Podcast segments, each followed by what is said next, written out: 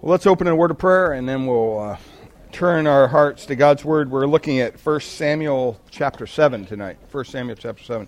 Should be outlines there on the table somewhere. So, Father, we just thank you for uh, tonight. Thank you that we can gather as the body of Christ to look at your word. And we look at uh, 1 Samuel chapter 7 tonight. We pray that you would open our hearts and lead us and guide us and apply uh, what we learned tonight to our lives in a practical way as we understand your truth and and Lord, just pray you'd uh, open our hearts now and bless our time together tonight. We thank you and we praise you in Jesus' name. Amen. First Samuel chapter 7. But we've been looking at First Samuel, and, and for the first three chapters, we looked at the life of Samuel. We saw his birth, uh, we saw his childhood, we saw his calling into as a prophet there. And then remember in chapter 4 what happens? Samuel disappears for three chapters. So it's not till chapter 7 tonight in our study that we reconnect with Samuel. So Samuel's back in the story here in chapter 7, and the context is this Israel has fallen away from God. Chapter 7 is all about Samuel and his leadership as a spiritual, godly man, giving them the tools to get back and restore where they once were with God. So it has the idea of, of Israel coming back to God. But before we get into you know the marks of a godly leader, which Samuel is, uh, we want to look at just remind us where we've where we've come from. Remember now, the Philistines came against Israel. They defeated Israel, killed four thousand of their men, and then Israel decided, "Oh, we're going to take the ark with us. That will help us win."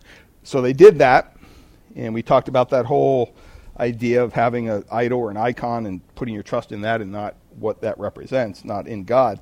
And so they took the ark into battle with them. In the meantime, the sons of Eli were corrupting the priesthood. There was all this horrible stuff going on. They go to battle thinking, hey, there's no way we can lose now. Even the Philistines were worried. Remember? Oh, they got the ark with them. That represents their God. We're in trouble now. Well, what happens? The Philistine wipes them out all right, 30,000, right? Other men die. And so they lose 34,000 men in two battles with the Philistines. And in the meantime, they lose the ark. Now, what did the ark represent to Israel? Presence of God, right? The, God's presence. And so in their mind, they're done. God's no longer on their side. And in the Philistines' mind, what happened? They stole Israel's God. Philistines now have the ark of the covenant. Israel figures, wow, God's gone. Uh, so there's no, there's, there's no need for uh, Samuel anymore because you know, he was representative of God, really. He was God's spokesman. And so he kind of goes, we don't know where he went. He just kind of goes on hi- hiatus, I guess, for three chapters. And in the meantime, we follow the Ark of the Covenant around Philistia, where the Philistines have it. And so first it starts in Ashdod, and God kind of sends a judgment there. They decide to send it to Gath, and thinking that somehow they can escape the glory of, of God in this, this box, you know, that was causing these problems. But there, what, what does God do? He sends tumors there. And then eventually the ark goes to Ekron. And Ekron's not really having that. They're not seeing that. They, they don't agree with that, but they have it. And it says in chapter 5, verse 11, that death has filled the city with panic. All right, so you have a city that's just terrified that this box is in their presence. And it says that God's hand was very heavy on it. And verse 12 tells us that nobody went unaffected. It says either you were killed or you had tumors. But God's judgment came upon the Philistines there. And, and God's glory just crushed them under its weight. They just, it just kind of you know, really caused some problems for these folks. Uh, we don't know what the bubonic plague or what happened with the, the rats. You know, that was part of the curses, I guess, that the judgments that God laid down on them. But in verse 3, they provided this, this offering, as Peggy was mentioning. In, the, in their mind, they thought, well, if we just offer it, send the, send the ark away, send it back to where it came from.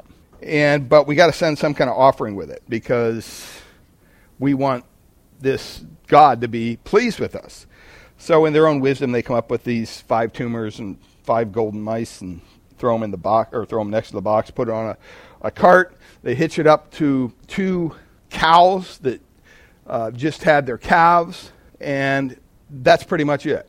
They didn't say, Wah! They didn't say anything. They just like, like okay, this has got to be a God thing. If this ark is going to go back to the land of Israel, then we'll know, if it makes it, we'll know that the hand of the God of Israel was against us. Because they still weren't sure. So they hooked this thing up, and now if, if a cow just had calves, you know, he'd want to stay with the babies. So God supernaturally caused these cows to be directed right back to where it needed to go, supernaturally. And so you had this, this cart going with the ark, and it makes its way back among Israel to Israel. And the, the Philistines, in the meantime, are pulled back in the hills. They're watching this thing, just making sure that it goes where it should go. And they're probably going, wow, this is incredible. You know, these cows aren't turning left or right. It's going straight where it needs to go. Uh, this isn't looking good. I think we ticked off the wrong God. But hopefully our offering will appease him and everything will be good. So what happens? It arrives in Israel there, and what you see from that point is the, the, Philistine, the Philistinian rulers, they basically figure, hey, you know, this is complete, it's done, we're good to go. They turn around thinking everything's going to be fine. Now, you need to stop and think about this that the heavy weight of the glory of God has been lifted from the Philistines, and now the ark is safely where it's supposed to be back in the land of Israel, right? But that's not the end of the story. Okay. As we found out in verse uh, 19 and 20 of chapter 6, it says, after the ark arrived at Beth Shemesh, it says that he struck some of the men of Beth Shemesh because they what?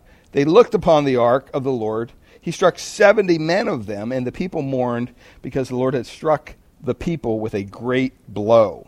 And so they ask a question Who can stand in the presence before the Lord? Who is able to stand before the Lord? They say, This holy God. So th- this was kind of like, okay, wait a minute. I mean, th- this is not, not supposed to happen. What's going on here? And to whom shall he go up away from us? In other words, how can we get rid of this thing? And so the end of chapter 6 they sent messengers to the inhabitants of, of Kiriath Jearim, saying, The Philistines have returned the ark of the Lord. You know what? Come down and take it to yourself. You come down and get it. So, what were they doing? They were doing the exact same thing that the Philistines did. It's like passing this hot potato around because they couldn't, didn't know how to properly deal with it. Now, apparently in, in Beth Shemesh, they, they took this ark, and at first it was, remember, they were, hey, this is great, it's come back.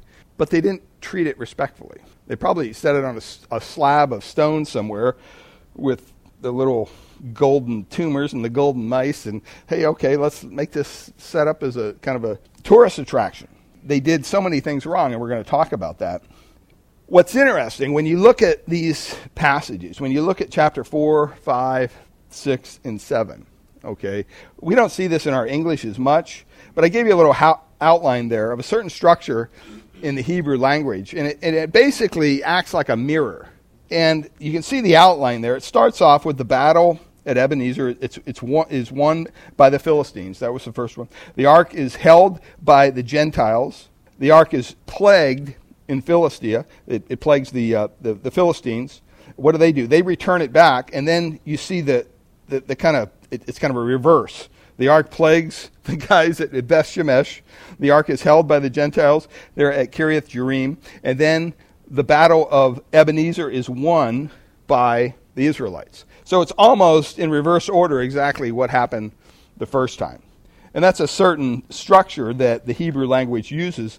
And the most important part of that little outline is D. The ark returns. The ark returns. It's always in the middle of that structure where your eyes should focus. And so here they delivered this heavy blow at Beth Shemesh. It says the weight of God's glory now, before it was on who? The Philistines, right?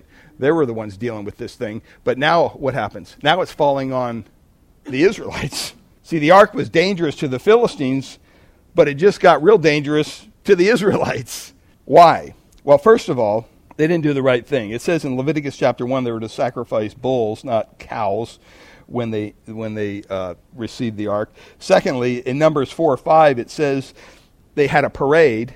In, it, it, tells us in our context here, it, they had a kind of a parade. They showed this thing off when it should have been covered.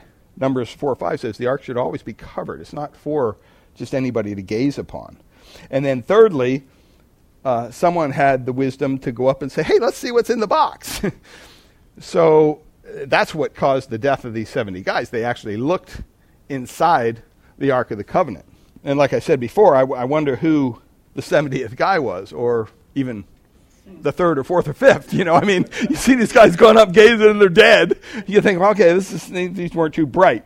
But anyway, this is a key moment in the story here, okay? Remember now, Dagon, their god, the, the, the Philistines' god, fell down before uh, the ark. And we look at that because they, they brought the ark in and they set it right next to their God. And the next morning they woke up, Dagon's face down. And they had to prop him back up because obviously Dagon was a pagan god. He's a false god, so he couldn't prop himself back up. They put him back up there the next morning. What happened? They came in, his head's cut off, his arms are cut off. But even that didn't dissuade them from worshiping. They kind of threw them back there in a pile, I guess. I don't know. They realized that, wow, something is going on here with this ark eventually after the tumors and the rats and everything. They said, let's get rid of it. So at the beginning of this story, we think the Philistines are a threat to Israel, right? I mean, that's the enemy. They're coming against Israel. But now, what's interesting, it, it actually turns out that God himself is just as much a threat to his own people, which is not something we like to entertain in our mind the idea that God could be a threat. And so this really marks the end of this tabernacle experience, this temple experience, not literally, but this worshipful experience at Shiloh. That's where all this took place with Samuel. God himself brings destruction on his tabernacle by the Philistines at Shiloh. He does it himself. Now remember, this is a place of sacrifice. This is a place where the priests were supposed to minister. This is a place where God, uh, his presence was represented by the ark being there. This is a place where Samuel grew up with Eli and he ministered before the Lord there. But now God himself desecrates Shiloh through the Philistines. And you say, well, why did he do that? Well, because Israel had already desecrated it because of the, the two wild boys, you know, the sons of Eli. And so because Israel had already desecrated it through the actions of the sons of Eli, God just said, okay, I'm done. No more. And what's interesting, if you jump over, you don't have to, I'll just read it for you. Jeremiah chapter 7, verse 12. Jeremiah 7, verse 12 says this Go now to the place in Shiloh where I first made a dwelling for my name, and see what I did to it because of the wickedness of my people Israel. All right? So God Himself wiped that place out. What's the lesson there? You can't take God lightly. We can't take the presence of God lightly. We can't take the holiness of God lightly. We should never do that. Uh, the, the people of Beth Shemesh had it right when they said, Who can stand in the presence of the Lord, this holy God? Who, who's able to stand? And so the ark of God's presence can't be borne by the Philistines the ark of God's presence can't even be borne by his own people, Israel. They're dealing with some havoc that it caused. So, where can it stay safely? And that's the question that's posed for us. Um, this is the, the question that this whole section brings up for us. Who can stand before a holy God? Who is able to stand? Eh, obviously, Dagon couldn't. They had to prop him back up. But now it seems that even God's people can't stand before him either. The people of Beth Shemesh cope with the ark the same way the Philistines did. And that's what we, where we pick up tonight. They sent it to another town. they said, let's get this thing out of here. It would be sad if it wasn't for the introduction, reintroduction of Samuel back into the text of Scripture. He was introduced in chapter 3 as a spokesman for God. You didn't hear anything about him 4, 5, 6. They're chasing this box around, this ark and it's causing all these havoc on all these people. And all of a sudden, they kind of, their wits come about them and they realize, hey, maybe there's a better answer. Maybe we need to ask the prophet of God, kind of see what he has to say here. And so he's reintroduced here in chapter 7. And the last time we, we, we went over the end of the last lesson, basically, we ended with verse 1 and 2 of chapter 7. And the men of Kiriath Jearim, that's where they, they took it from Beth Shemesh up to Kiriath Jearim, came and took the ark of the Lord and brought it to the house of Abinadab on the hill. And they consecrated his son, Eleazar, to have charge of the ark of the Lord. I think he probably just drew the short straw. I don't think you had a line of volunteers saying, I'll care for the ark. Hey, bring it to my house. You know, everybody's probably going, no, I don't think so. You know, after seeing everything that happened around this, this ark, I don't think they were real eager to have it in their backyard. And it says, from the day that the ark was lodged at Kiriath Jearim, a long time passed. Look at this, some 20 years. And all the house of Israel lamented after the Lord. They mourned after the Lord. You say, well, what does this mean, this lamenting, this mourning? What is this all about?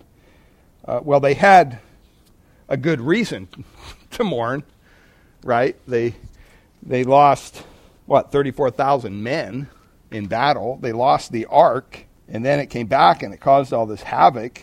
They had reason to be in mourning.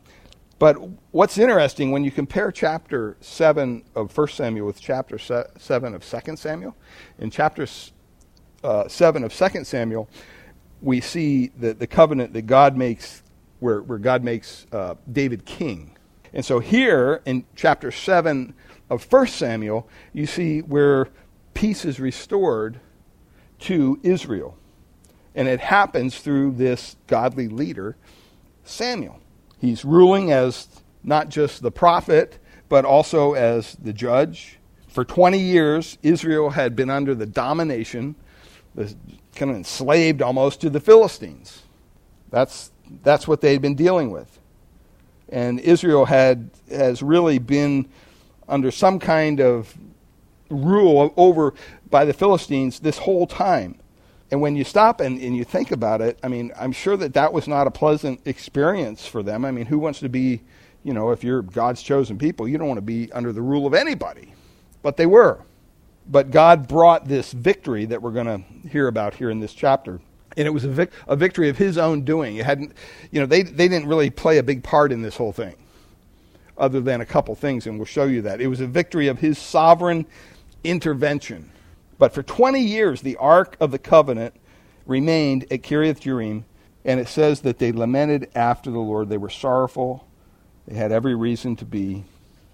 I mean, we know it's hard to admit when we're wrong as human beings. It's hard to confess our sins. It's hard to do these kind of things. But 20 years? I mean, this is an incredible long time. You know, it doesn't come naturally for us just to bow the knee and confess and, oh, okay, uh, I'll give it up. Uh, you know, that's, that's why it's a supernatural thing that God does in the human heart when someone's saved. It's not something that we generate. But God really designed his people and he designed us to have a relationship with him. And literally, they walked away from that for 20 years. And they were missing out. They were missing out on God's daily love. They were missing out on His guidance. They were missing out on His peace. They were missing out on His assurance. They were missing out on the main reason they existed, really, was to have that relationship with God. And we've seen that in people when they walk away from the Lord. Their life usually does not go well. You're missing out on a lot of things. Here, they had walked away from God, and now it was time for them to return. And Samuel through his instruction and through his leadership and through his marks of a godly leader, really draws them back into this vital relationship that they once had with God. And so these steps that we want to go through, they're, they're kind of simple. But, you know, when you've walked away from God, nothing is more important, I'd hope you'd agree, than returning to God. you know, and we've probably all known people that they walk away from God and basically, a lot of times, most times their life does not go well. But here we see the first thing that a godly leader does. A godly leader calls for repentance. And you, you see this in verses 2 through 4. A godly leader calls for repentance. He says, From the day that the ark was lodged at Kiriath a long time had passed, some 20 years, and all the house of Israel lamented after the Lord, or mourned after the Lord. And Samuel said to all the house of the Israel, If you are returning to the Lord with all your heart, then put away the foreign gods and the Asheroth from among you, and direct your heart to the Lord and serve him only, and he will deliver you out of the hand of the Philistines. So the people of Israel put away the Baals and the Asheroth, and they served the Lord only. First thing here is that a godly leader calls for repentance.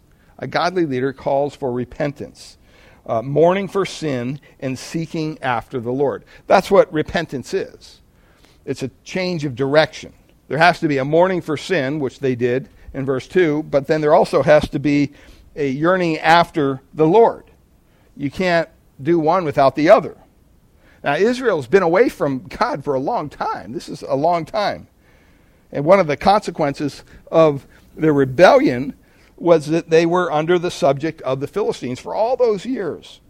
Now, I'm sure that that, like I said, was not a pleasant experience. They were probably miserable most of that time. But here, there's something different about their, their mourning. There's something different about their repentance. Uh, it says they literally lamented or mourned after the Lord.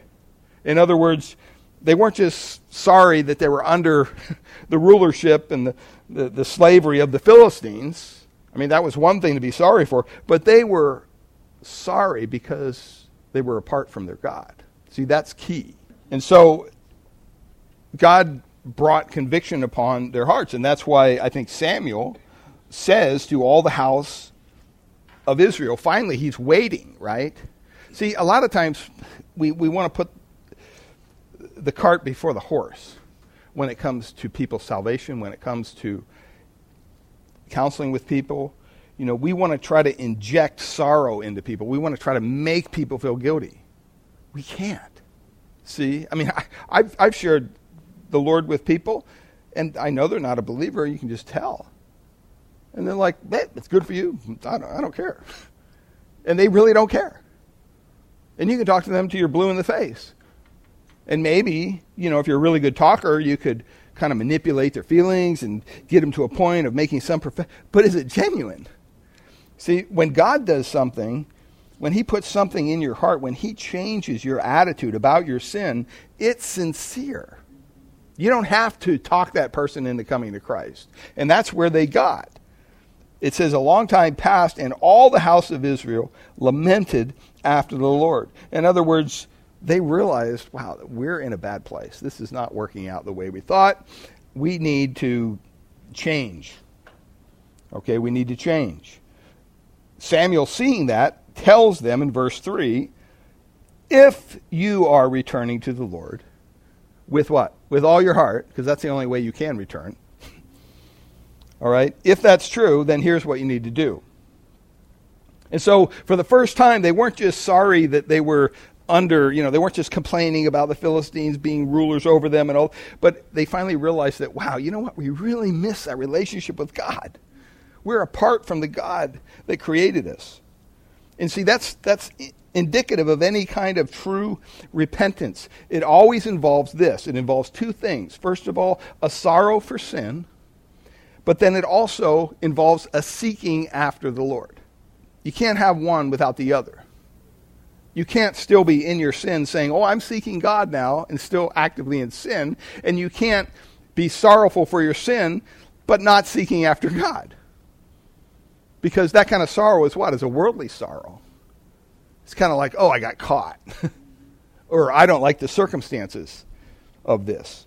See, it's not just sorrow for your consequences of your sin or the difficulty that the sin has caused in your life, but it's really a lamenting after God. Think of it this way there's a, there's a horizontal sorrow and there's a vertical sorrow. You know, we have to understand when we sin, it affects us, it affects those around us. And we may be sorrowful for that. But what about our relationship with God? He's the one that sees it. He's the one that's grieved by our sin. And so we should be sorry for your for our sin because of the way it, it affects that intimacy with the Lord. And so true repentance begins with mourning for sin, and a seeking after the Lord. Secondly, it involves putting aside any rivals to God in your life. You can call them idols, you can call them whatever you want. Verse 3 says, And Samuel said to the whole house of Israel, if you are returning to the Lord, if you're sincere about this with all your heart, then put away the foreign gods and the Asherah from among you and direct your heart to the Lord and serve him only. All right, serve him only. And that's conditional. You know, coming to Christ is not this blanket, oh, free grace, do whatever you want, just come and, you know, Jesus loves you and he died on the cross and he'll forgive your sins. Just say that he's Lord and that's it. No. It's somewhat conditional. The blessing of God in your life is somewhat conditional. You're not going to sense the blessing of God even as a believer if you just continue in known sin day after day after day after day. God won't allow that to happen. The New Testament tells us that God will what? He'll discipline us. He, wasn't, he won't punish us, but he will discipline us because he, he knows that that's not good for us, just like a father would discipline a child. And so he says, you need to put all these rivals, anything that's a rival to God, away. True repentance means putting aside those kind of things. And so you kind of see the conditions of blessing here. First of all, they were commanded to put away strange God, strange gods. Um, you know, you can't come to God unless you first forsake our evil thoughts, our evil ways.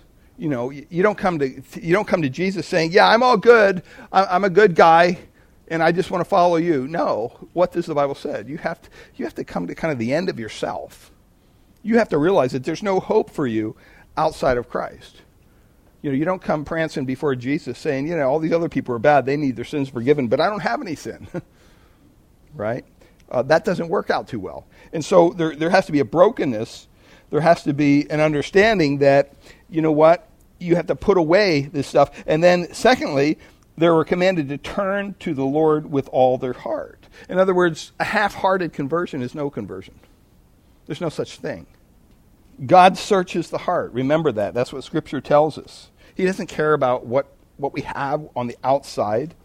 All right, He wants a, a genuineness in our lives. He wants a genuineness, a deep seated, deep rooted cleansing and affection for what's right and for what's holy. He wants our heart. He doesn't care what it looks like. Um, our Christianity isn't something that we just slip on on Sunday morning and wear it to church and then take it off the rest of the week. That's unfortunately a lot of believers live that way. But even Christ said, if you forgive not from your heart your enemies, neither will your heavenly Father forgive you. See, Christianity is not something that is is just this outward appearance of holiness or whatever. No, God is more concerned with what's going on inside. That's why he constantly told the, the Pharisees, you know, have you not heard this? You know, you've heard this, but let me tell you what the real deal is because they were making up a religion in their own mind that would do just what God doesn't want kind of play act, act holy. But really, their hearts were unconverted. And then the third thing is that they were commanded to serve Him only. So put away the idols, turn to the Lord with all your heart, and serve Him only. Remember uh, the verse, uh, choose this day whom you will serve. All right. And as for me and my house, we will serve the Lord. That's that's something that has to make that kind of a you know there, there has to be that kind of a decision. It's not a decision based salvation, but it's something that God brings you to the point in your life where you realize, wow, there's nowhere else to go. I can't help but trust in God. And so today we see this, it's very important in our churches that we understand that because there's a lot of people who are unwilling to bow their knees to Christ as Lord. But they'll, quote, name him as their Savior. And they'll run off and serve the God of mammon. They'll bow down before worldly pleasures. They'll do all kinds of things. And I'm reminded of Matthew chapter 6, where Jesus said, No man can serve two masters, for either will hate one and love the other, or he'll hold to one and despise the other. You cannot serve God and mammon. All right, so practical step here is what are the what are the rivals to God in our, our lives? It could be anything. It doesn't have to be you know an idol that we prop up on our on our fireplace. Uh, just remember, you never walk away from God to nothing. You're always walking to something. if you're walking away from God. There's always something that we have allowed to come in between us and God. Uh, if you're not as close to God as you have been in the past, that's the question to ask. What, what's in between us? What, where have I let down my guard? It could be another person. It could be a goal you have. It could be money. It could be anger. It could be pride. It could be the use of your time. But you ask the question what, in, what is it in your life that's keeping you from pursuing that relationship with God? That's a good thing. And we really need to think about that daily, don't we? We all do. Because we're bombarded with things that could interfere with our relationship with the Lord. Now, we're talking about this in a practical sense. Okay, as believers, we trust in Christ, He saves us. That's done. We're secure in Christ. We're not talking about losing your salvation, but we're talking about losing that intimacy. You know, when, when you have a child who's not obeying and you have to discipline that child, okay, it's kind of a rough patch in the home for a couple weeks till you get through it. Well, why is that? Because the relationship's a little messed up. Does that mean they're not your son or your daughter? No, they're the same your son or your daughter. You still have that that physical relationship that's literally your son or your daughter, but you know the, the whole intimacy, the emotions of the matter, everything. You're processing all that. Well, the same thing happens with our relationship with God. That that that aspect of it, that intimacy, can be limited. And so, thirdly, here we need to commit yourself to serving God and God alone. That was the third thing. True repentance, okay, and then committing yourself to serving God alone. This is what he says there in verse 3. He says, Rid yourself of all the foreign gods you house and commit yourselves to the Lord and serve him only. Repentance isn't just turning from your sin, that's half of it. What's the second half? Turning to God, turning to the Savior. If you just turn from your sin to another sin or exchange that idol for another idol, that's not really helping you. Someone said that's like having a, a, a, a husband who would have an affair, all right, and uh, say, well, you know, I'm going to I'm going to go back to my wife, and but I'm going to bring this person I'm having an affair back, okay, into, into the relationship. That's not going to work. All right, the wife's not going to like that, and God definitely would not like that. It's kind of like quitting cigarettes and uh, taking up drugs. You know, that's not what repentance is. Repentance is turning away from your sin, but you're turning to something that's holy. You're turning to God. True repentance is always Godward in its direction. It's returning to the Lord. And so, first step is a godly leader calls for repentance. And that's what they did. Look at verse 4. So the Israelites put away their Baals, their Asherahs, and what they do? They serve the Lord only. So they're, they're, they're making progress. This is good. This is a positive thing. But this is under the instruction of their spiritual leader, Samuel. Well, the second thing a godly leader would do is call for prayer. Call for prayer. In other words, you need to talk to God about it. That's what prayer is, right? It's talking to God, it's communicating with God. Prayer can be related to an attitude. Paul says to pray at all times.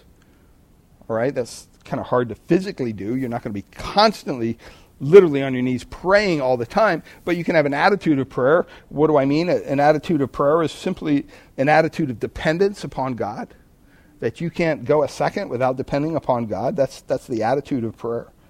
The first step is repentance, the second one is talking to God about it. And so the whole time, and it kind of goes together with the first step if you think about it, because if you're going through that process, if you've ever been in sin and you've gone through the process of repentance, during that process as a believer, what are you doing? You're praying, right? You're asking God to give you the strength and set that aside, whatever, and you're dealing with that. But I also want to look at it as something kind of a second step, even though it kind of folds together with the first one. Because in verses 5 through 11, you see three aspects of prayer here that are important if you're really returning to God. And the first one, in verse 5, he says, Then Samuel said, he's leading this, Assemble all Israel at Mizpah, and I will intercede with the Lord for you.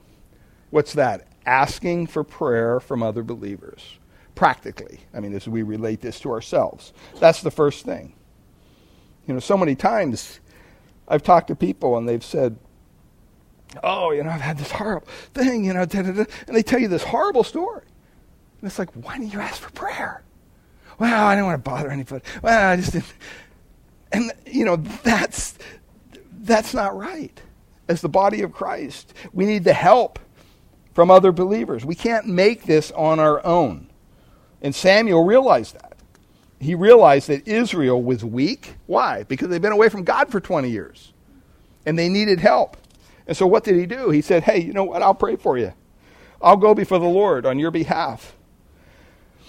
And, you know, if you've ever walked away from God for any period of time, you realize how spiritually weak you can get really quick.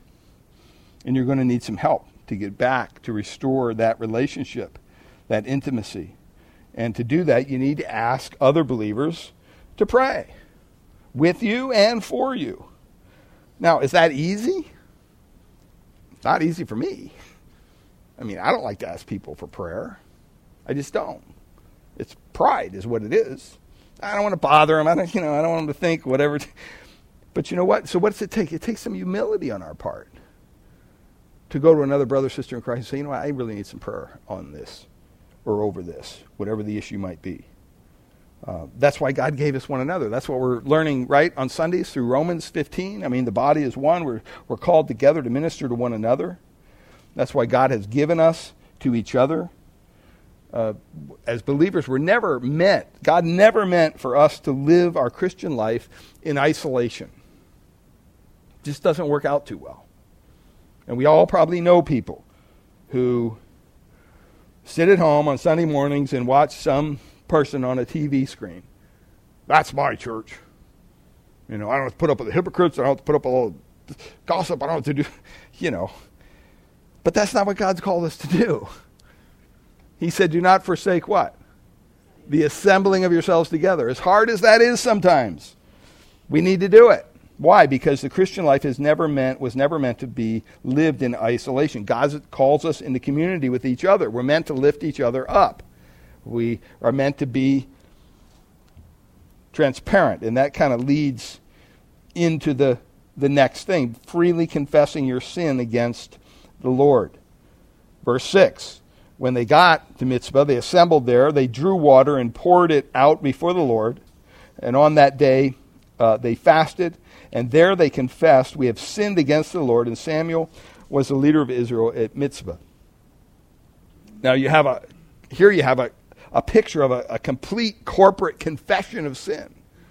All Israel coming together, confessing something.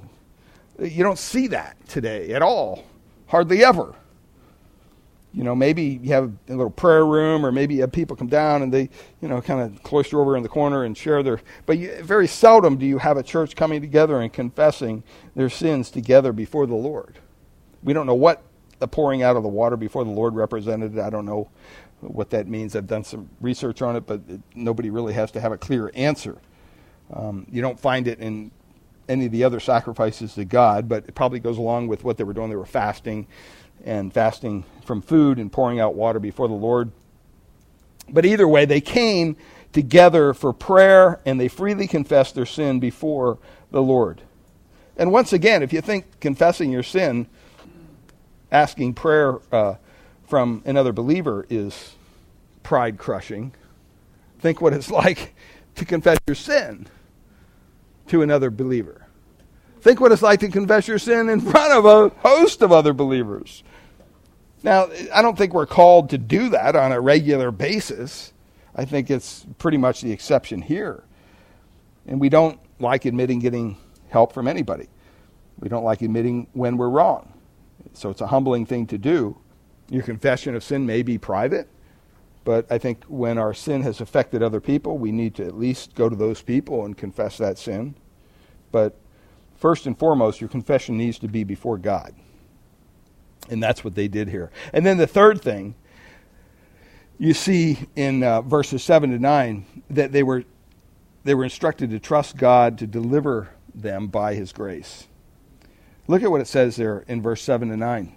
It says, Now when the Philistines heard that the people of Israel had gathered at Mizpah, the lords of the Philistines went up against Israel. In other words, they thought, okay, what are they doing? This isn't how this is supposed to work. We're ruling over them. What are they doing? They can't just meet on their own this way. What's going on? And it says they went up against them. In other words, they got everything ready to go to battle. Obviously, we're going to go have to give them another licking. They didn't learn their lesson the first time. They didn't learn the lesson even the second time. So this time, we're going to go back. And, you know, they've been away from that ark long enough. They're probably weak enough we can take them. No problem. And when the people of Israel heard of it, look, they were afraid of the Philistines. They were afraid of the Philistines. Why? They had good reason, right? I mean, they got their butt kicked twice. They got the ark stolen from them they, they were, they were kind of timid about this whole idea of going to battle. And it says that the people of Israel said to Samuel, Look at what they said. Do not cease to cry out to the Lord our God for us. They finally had their trust in the right place. What happened before when they went to battle the second time? Where was their trust? in the ark, right? I mean, get the ark. That's going to be the, the, the, key to our victory. But this time they were trusting in the God who was represented by the ark. All right, so that was a good play on them. It says that he may save us from the hand of the Philistines. So Samuel, being the spiritual leader that he was, took a nursing lamb and he offered it as a whole burnt offering to the Lord. Now remember, the Philistines are probably, you know, they see the dust of the Philistines coming.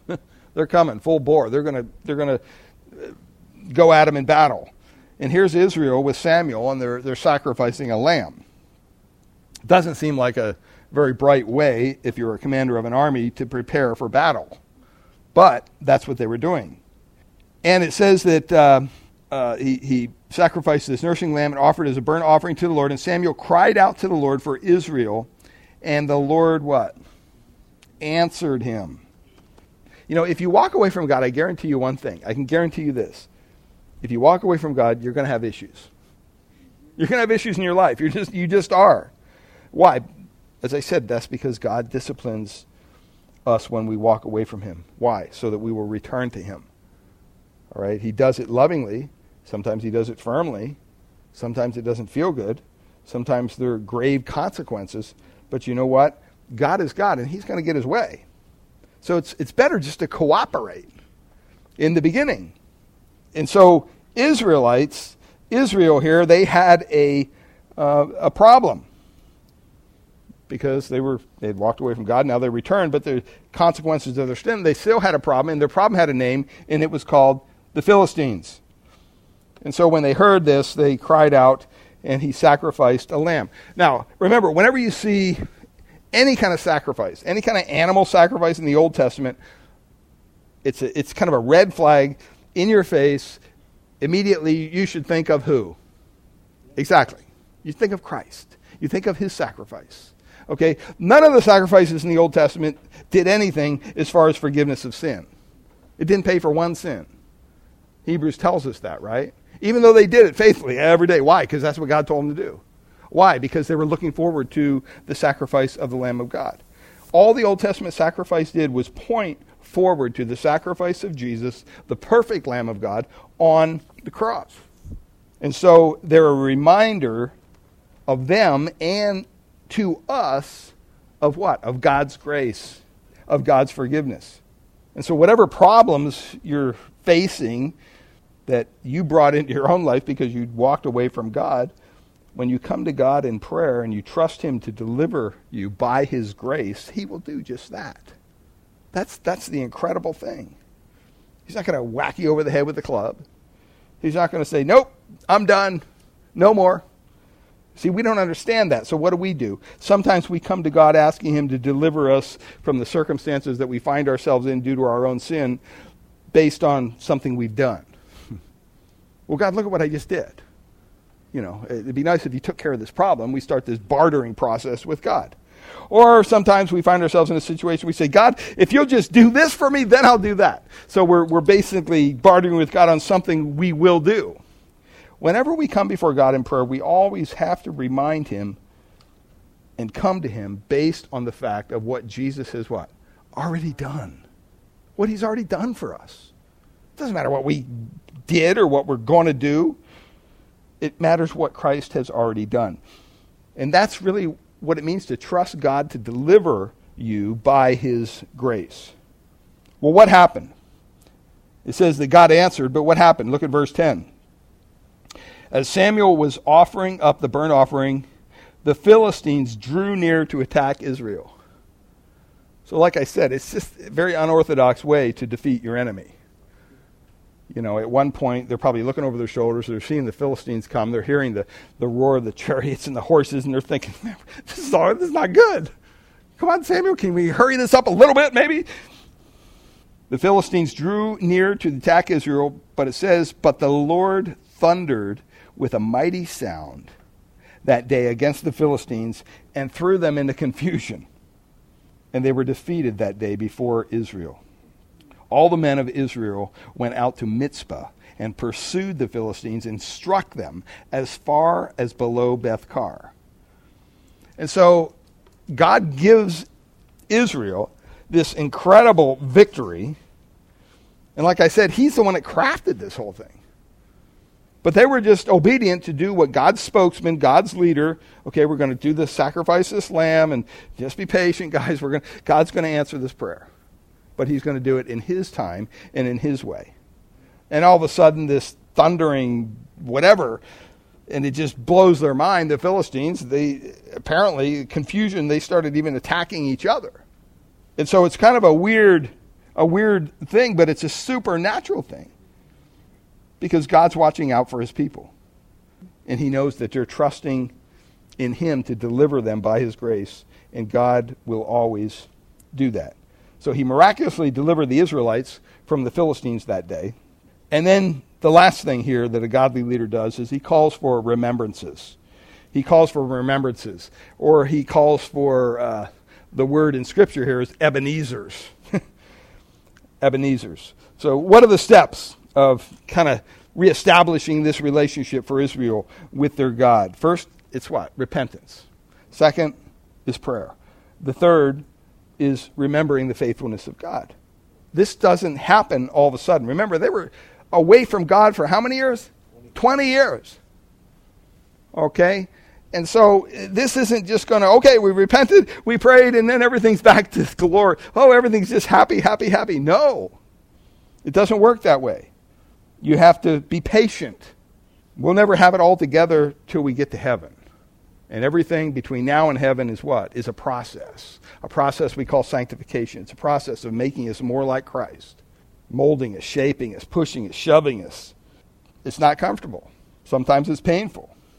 But we're not going to have it all together just because we repented and we prayed and then, oh, wow, all the consequences of our sins are gone. Everything's done. It doesn't work that way. It, it basically means this returning to the Lord means that you're returning to the process of becoming more like Christ.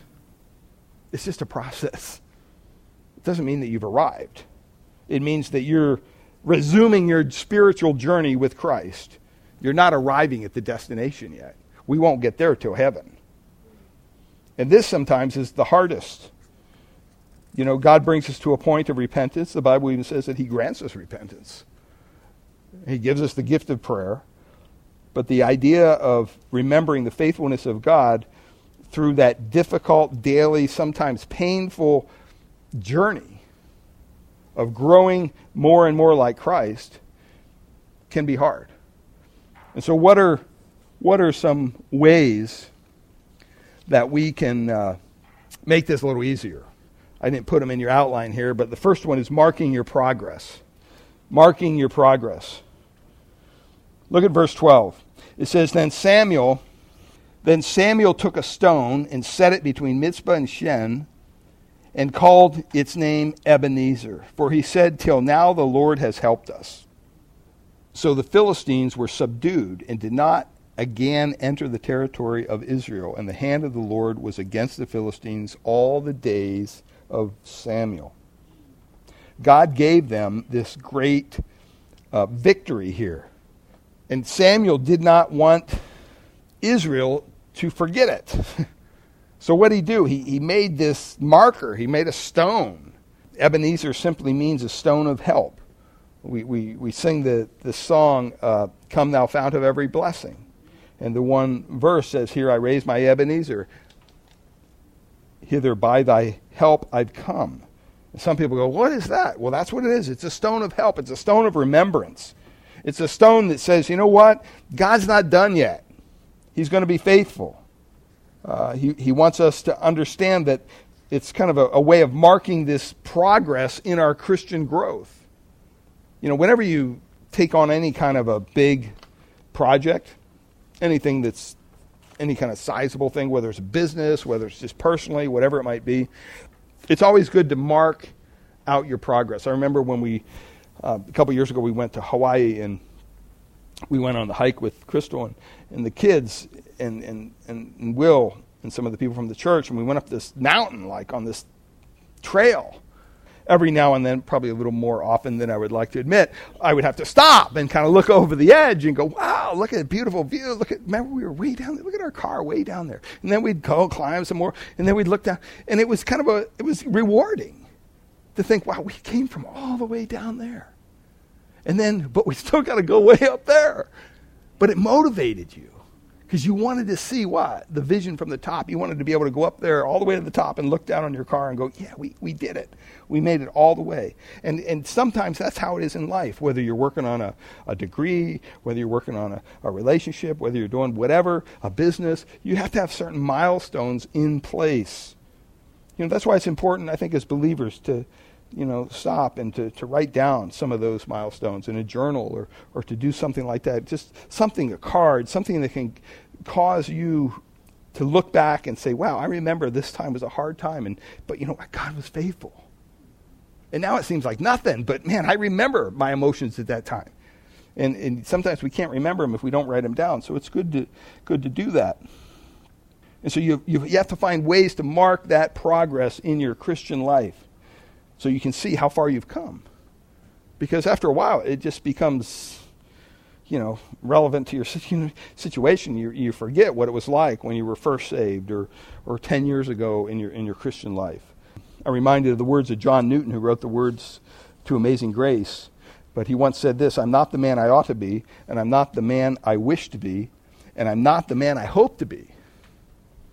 But by God's grace, I'm not the man I used to be. And see, that should be something that we can say each and every day.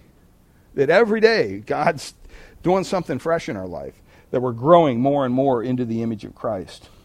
And then the second thing, I think that not just mark your progress, but also see, observe the changes. Observe the changes. Look at verses 13 to 14. He says here So the Philistines were subdued and did not again enter the territory of Israel, and the hand of the Lord was against the Philistines all the days of Samuel. And the cities that the Philistines had taken from Israel were restored to Israel, from Ekron to Gath, and Israel delivered their territory from the hands of the Philistines. There was peace also between Israel and the Amorites. So not only do you mark your progress, but you see what God is doing in your life. Uh, you know, that's, that's the whole idea of growing more like Christ. It doesn't mean that when you return to God, all your problems suddenly disappear. Israel still had issues. Um, and Christians, we as Christians, we can go through hard times just like everybody else. But it does mean that God will withdraw his disciplining hand from you when you return to him. And as a believer, as someone who knows Christ and knows God, you know, we, we probably have all been under the disciplining hand of our Heavenly Father at times. And doesn't it feel good when we, we confess that sin, we put it behind us, and, and we stop it, and we, we, we get out from under that disciplining hand of our Heavenly Father? It means that God will be there to help us through our difficulties. You may still have to suffer the consequences of the sin that once was in your life, but you can observe those, those changes and, and that's a that's a good good thing. It's kind of, you know, sometimes you can think of it as a ripple effect of obedience. You know, when you, you have a you go out to a lake or a pond and it's you know nice calm morning, there's not a ripple. You just take one little pebble and you just go bink. And what happens? Those ripples just. You know, it's the same way with our obedience. You know, when you get one part of your life back in order with God, the other parts start to kind of fall in place. But it's that, it's that first part, it's coming back to God and admitting your pride and, and repenting and coming to Him in prayer and, and really being willing to follow Him with your full heart. But once that's there, you still got issues. But you know what? It's kind of like they, they, the, the ripples of obedience fall a little easier. And see, when they returned to God, not only were they delivered from the power of the Philistines, it tells us, but there was also peace with the Amorites. The Amorites were basically, for lack of a better term, some Philistines that were still within the region of Israel. They lived within the, the boundaries of Israel. And so the Philistines lived outside the borders of Israel. The Amorites were those groups of people still within the borders of Israel. Uh, but God even delivered them both from the outside forces, the Philistines, and gave them peace within their borders with their neighbors there. And it was a, it's kind of a ripple effect of, of positive change. And so you'll, you'll see that in your life when you, when you uh, seek to restore that relationship with, with God. And then the last thing is not just mark your progress, and the, the last thing is living it out in your daily routine. Look at verse 15. Verse 15. Because, you know, you can kind of sense this, this whole thing building up to this, this, this apex. And, you know, you mark the progress, you see that God doing this wonderful work. But look at what it says in verse 15. It says, Samuel judged Israel all the days of his life. And he went on a circuit year by year, kind of a triangle if you map it out on your, on your Bible maps Bethel to Gilgal to Mizpah. Just kept on doing it. Bethel to Gilgal to Mizpah. And then he'd go in the middle to his home um, in Ramah. It says he judged Israel in all those places. Then he would return to Ramah from his home, for his home was there. And there also he judged Israel, and he built there an altar uh, to the Lord.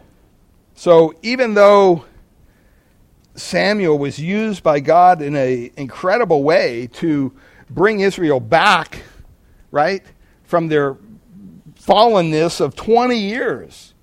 I mean, can you imagine what a spiritual high that man must have been on? Wait, you guys are really mourning for, for real this time? Wow, if you're really sincere about this, then put away the idols. That's the, okay, and they do it. And they confess their sin before the Lord, and that's like the second. And then they're thinking, wow, this is incredible. He is just on a spiritual high. I mean, it was a very dramatic time for this man of God. The people responded to his leadership. They were repenting of their idolatry. They were putting their, their trust back in the Lord. God was seen being, he was delivering them from these Philistines, and it was done in a supernatural way. So Samuel knew without question that God was at work here. This wasn't just a, you know, coincidence. They set up the stone as a marker of their progress.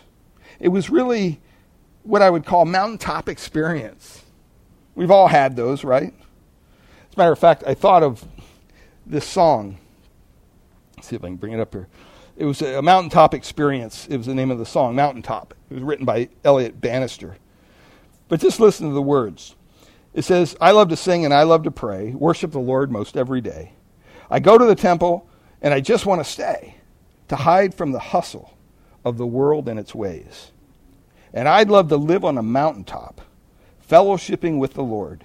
I'd love to stand on a mountaintop because I love to feel my spirit soar. But I've got to come down from the mountaintop to the people in the valley below, or they'll never know that they can go to the mountaintop of the Lord. Now, praising the Father is a good thing to do, to worship the Trinity in spirit and truth. But if we worshiped all the time, there would be no one to lead the blind. But I've got to come down from the mountaintop to the people in the valley below, or they'll never know that they can go to the mountaintop of the Lord. Now, I'm not saying that worship is wrong, but worship is more than just singing a song. And all that you say and everything that you do is letting His Spirit live through you. You know, the one point that I want to make is that Samuel was on the mountaintop. And even the people were right there with him. I mean, they were probably going, Whoa, God is awesome, you know? I mean, this is incredible. What's next? What's God going to do next? And God taps Samuel on the, the shoulder and says, Get back to it. right? You, you got a job to do, Samuel. You're going to judge these people till the end of your life. You're not going to stay up here. This isn't, you know, going to be going on all the time like this. There's going to be other problems. You're going to have to deal with them. So the Bible tells us that, you know what? What God had for Samuel next was the daily routine, routine of judging Israel. And year after year, Samuel was faithful. He went from Bethel to Gilgal to Mizpah, took a break, and went home. Went to Bethel, Gilgal, Mizpah, took a break, and went home. See, mountaintop experiences are great. But the last time I checked, not a lot of people live on a mountaintop, on the very peak of a mountain. Usually people live down in the valleys. See, it's one thing to serve God in the dramatic moments of life. You know, you go to a conference or you, you do you know whatever, and you wow, this is wonderful. Whatever. It's another thing to you know you, you you get rattled away from that, and you realize, oh no, I got to go back to serving God every day, being faithful to Him every day, getting up in the morning, reading my Bible every day, praying, witnessing, going to work, being a good testimony, loving the people that He's placed around me, loving my neighbors, loving the church trying to do everything for God's glory. Then I go home, I go to bed, sleep, and I get up the next morning, I read my Bible, I pray. That's what we're called to do. It's worth it. That's what, it doesn't sound, uh, it, it, doesn't sound very, um, I guess, it sounds monotonous, doesn't it? It's like, oh man. But you know what? It's glorious. It's glorious. It's not really glamorous, but it's glorious. And that's what God calls us to do. And it's, it's the only thing that really makes our lives worthwhile. So, just in conclusion here, quickly, and then we'll take any questions. Israel waited 20 years from the time they got the ark before they returned to the Lord. I don't think we have to wait that long. I don't think it's a good idea to wait that long. I've never talked to somebody who's taken a, a wrong turn away from the Lord and I've never heard somebody say, you know what, I'm going to wait till next year and then I'm going to come back to the Lord. I've never heard them say that. Ever. They always say this, you know, not today. Not today. Now's not the right time. But you know what happens? After a while, those not todays begin to add up. And they add up into weeks and months and even years. And you never want to drift from God. You never want that to happen. And, you know, even if it's been one day, it's been too long. You know, it's time to return to the Lord. And, and God was faithful. He gave them a period of rest. The Philistines were subdued, it tells us. They had no more infiltrators into their, their camp, into their land. And not only that, but they received back everything that they lost because of their own sin. I mean, it just, it really shows us the faithfulness of God in every way to his people. And, um, you know, I hope that, you know, when we, when we look at our own lives, that those occasions when we do maybe turn the wrong way from the Lord, that it won't be a long period of time, but that we'll remember those those things that Samuel called, called for repentance, called for uh, prayer, and called for uh, remembrances. And hopefully that helps us.